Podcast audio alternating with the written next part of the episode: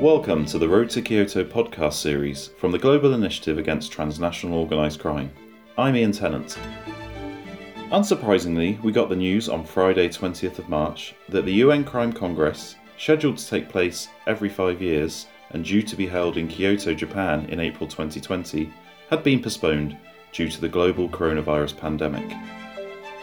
We, at the Global Initiative, have been recording a series of podcasts with leading experts who study and track organised crime and related issues to look ahead at the issues that would be discussed at the Congress. But this series of podcasts has been overtaken by events. The effects of this pandemic will have deep impacts on the issues Congress should be discussing. For example, how organised crime will adapt and take advantage of the situation, how vulnerabilities of people will be increased, and how the economic impacts will increase poverty and therefore risks associated with organised crime. In addition, the UN itself will have to adapt in the way it does business, including on whether it should be relying on large meetings of this size going forward. Many of the issues that we highlighted in our Road to Kyoto publication, which is available online, will remain relevant and will be brought into sharper focus due to these events. To discuss some of these issues as we launch this series of podcasts, I'm here with Mark Shaw, Director of the Global Initiative. Mark, the Congress usually takes place every five years. It's not a decision making body, but in what ways do you think the Congress is important for international policy on organised crime and related issues? Thanks very much, Ian. The Congress, of course, has taken place every five years, and so it's an opportunity for a stepping back, in my view, uh, to examine uh, from a large number of experts a series of emergent themes that are occurring globally around criminal justice issues, of course, including in our own area, that of organized crime. And the Congress has had some important outcomes which have translated into uh, resolutions of the Crime Congress and by implication into uh, international and national policy, into the work of UNODC and the UN system more widely. And of course, it's an overall demonstration of political priorities. There has been some discussion over the years, as you know, about whether or not such a big meeting has had concrete outputs. But I do think, in terms of the global evolution of, say, standards and norms on crime and, and criminal justice related issues, on the development of a response uh, to organized crime, the Congress has a great deal of value. There's a lot of unknowns now, I would argue, and indeed, as you said in your introductory piece, will such big meetings still be favored by the international community given a range of new global risks as uh, the pandemic has, has demonstrated. But I would still want to argue that in a number of ways, bringing people together globally to talk about common and emerging themes, to try and allow academic, uh, civil society influence on member state priorities, amongst others, to make sure that member states engage with each other, is still a, a valuable opportunity which should not be lost. When we published our, our documents on Congress last year, in that we discussed some issues that we thought were very important. I think now they'll be coming into sharper focus as the coronavirus pandemic escalates and, and we begin to understand more about its effects. And in particular, do you think the Congress, when and if it does happen in whichever form it takes place, will be a good platform to reassess the links between organised crime and development, for example, and linked to that the need to increase UN coordination on these issues? It's early days, I feel, and as you also know from the work that the Global Initiative is doing now and the, and the requests that we are receiving for information on, on organized crime and the influence of the pandemic on it from our membership and, and from uh, particular member states, it's clear that that as an issue in itself will I think, be part of the agenda, or at least it will be discussed in multiple ways. And I think that really does impact on the discussion about the links between development and organized crime.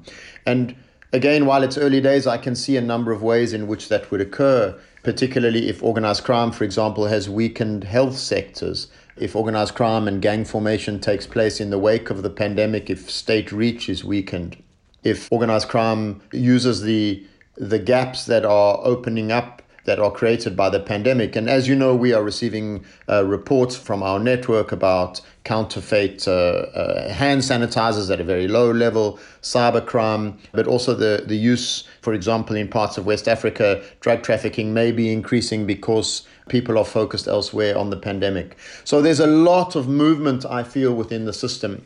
People may be talking about the, the period before the pandemic and the period after the pandemic.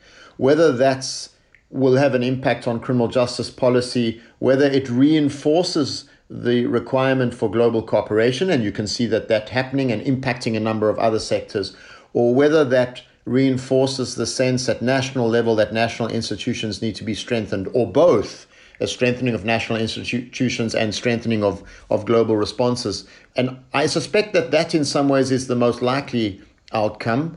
Whatever the case, it's going to be a different Congress to one which would have been held in April. And in that sense, I think that it's beneficial. The, the member states have not yet completed their negotiations on the political declaration, and that they will have to essentially start again and look at these very important issues when they start negotiating that document. I mean, what are the the key messages that you think should be brought forward in that declaration?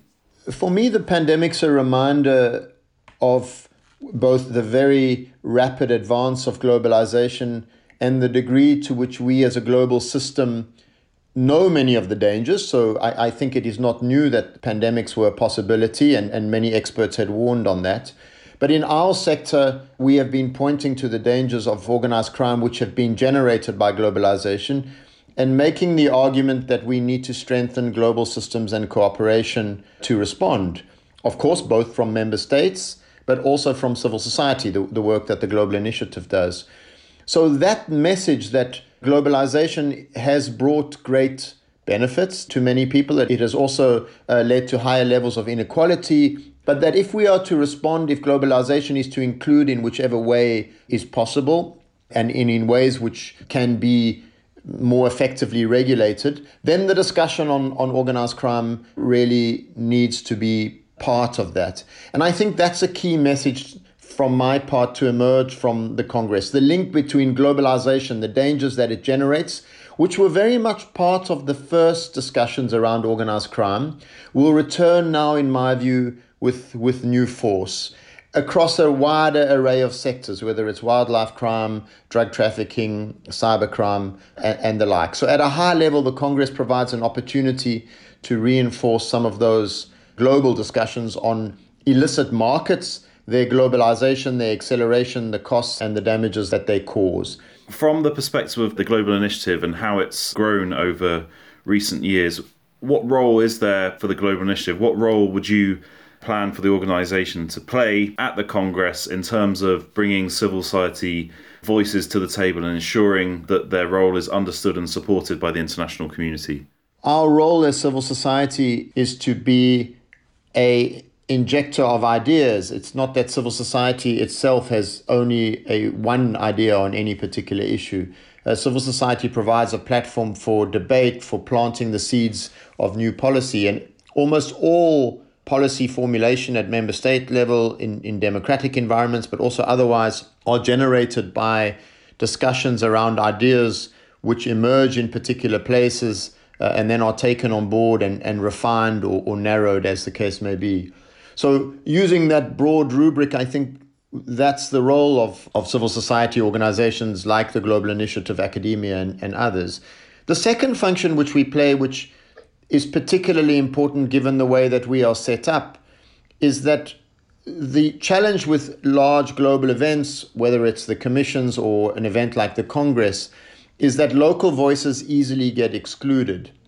So, our challenge and our responsibility is to bring local voices into the Congress style discussion. Now, local voices pointing to harms, pointing to opportunities, pointing to lessons learned. It's not only local voices complaining about the lack of government issues or government responses. Of course, that's one component.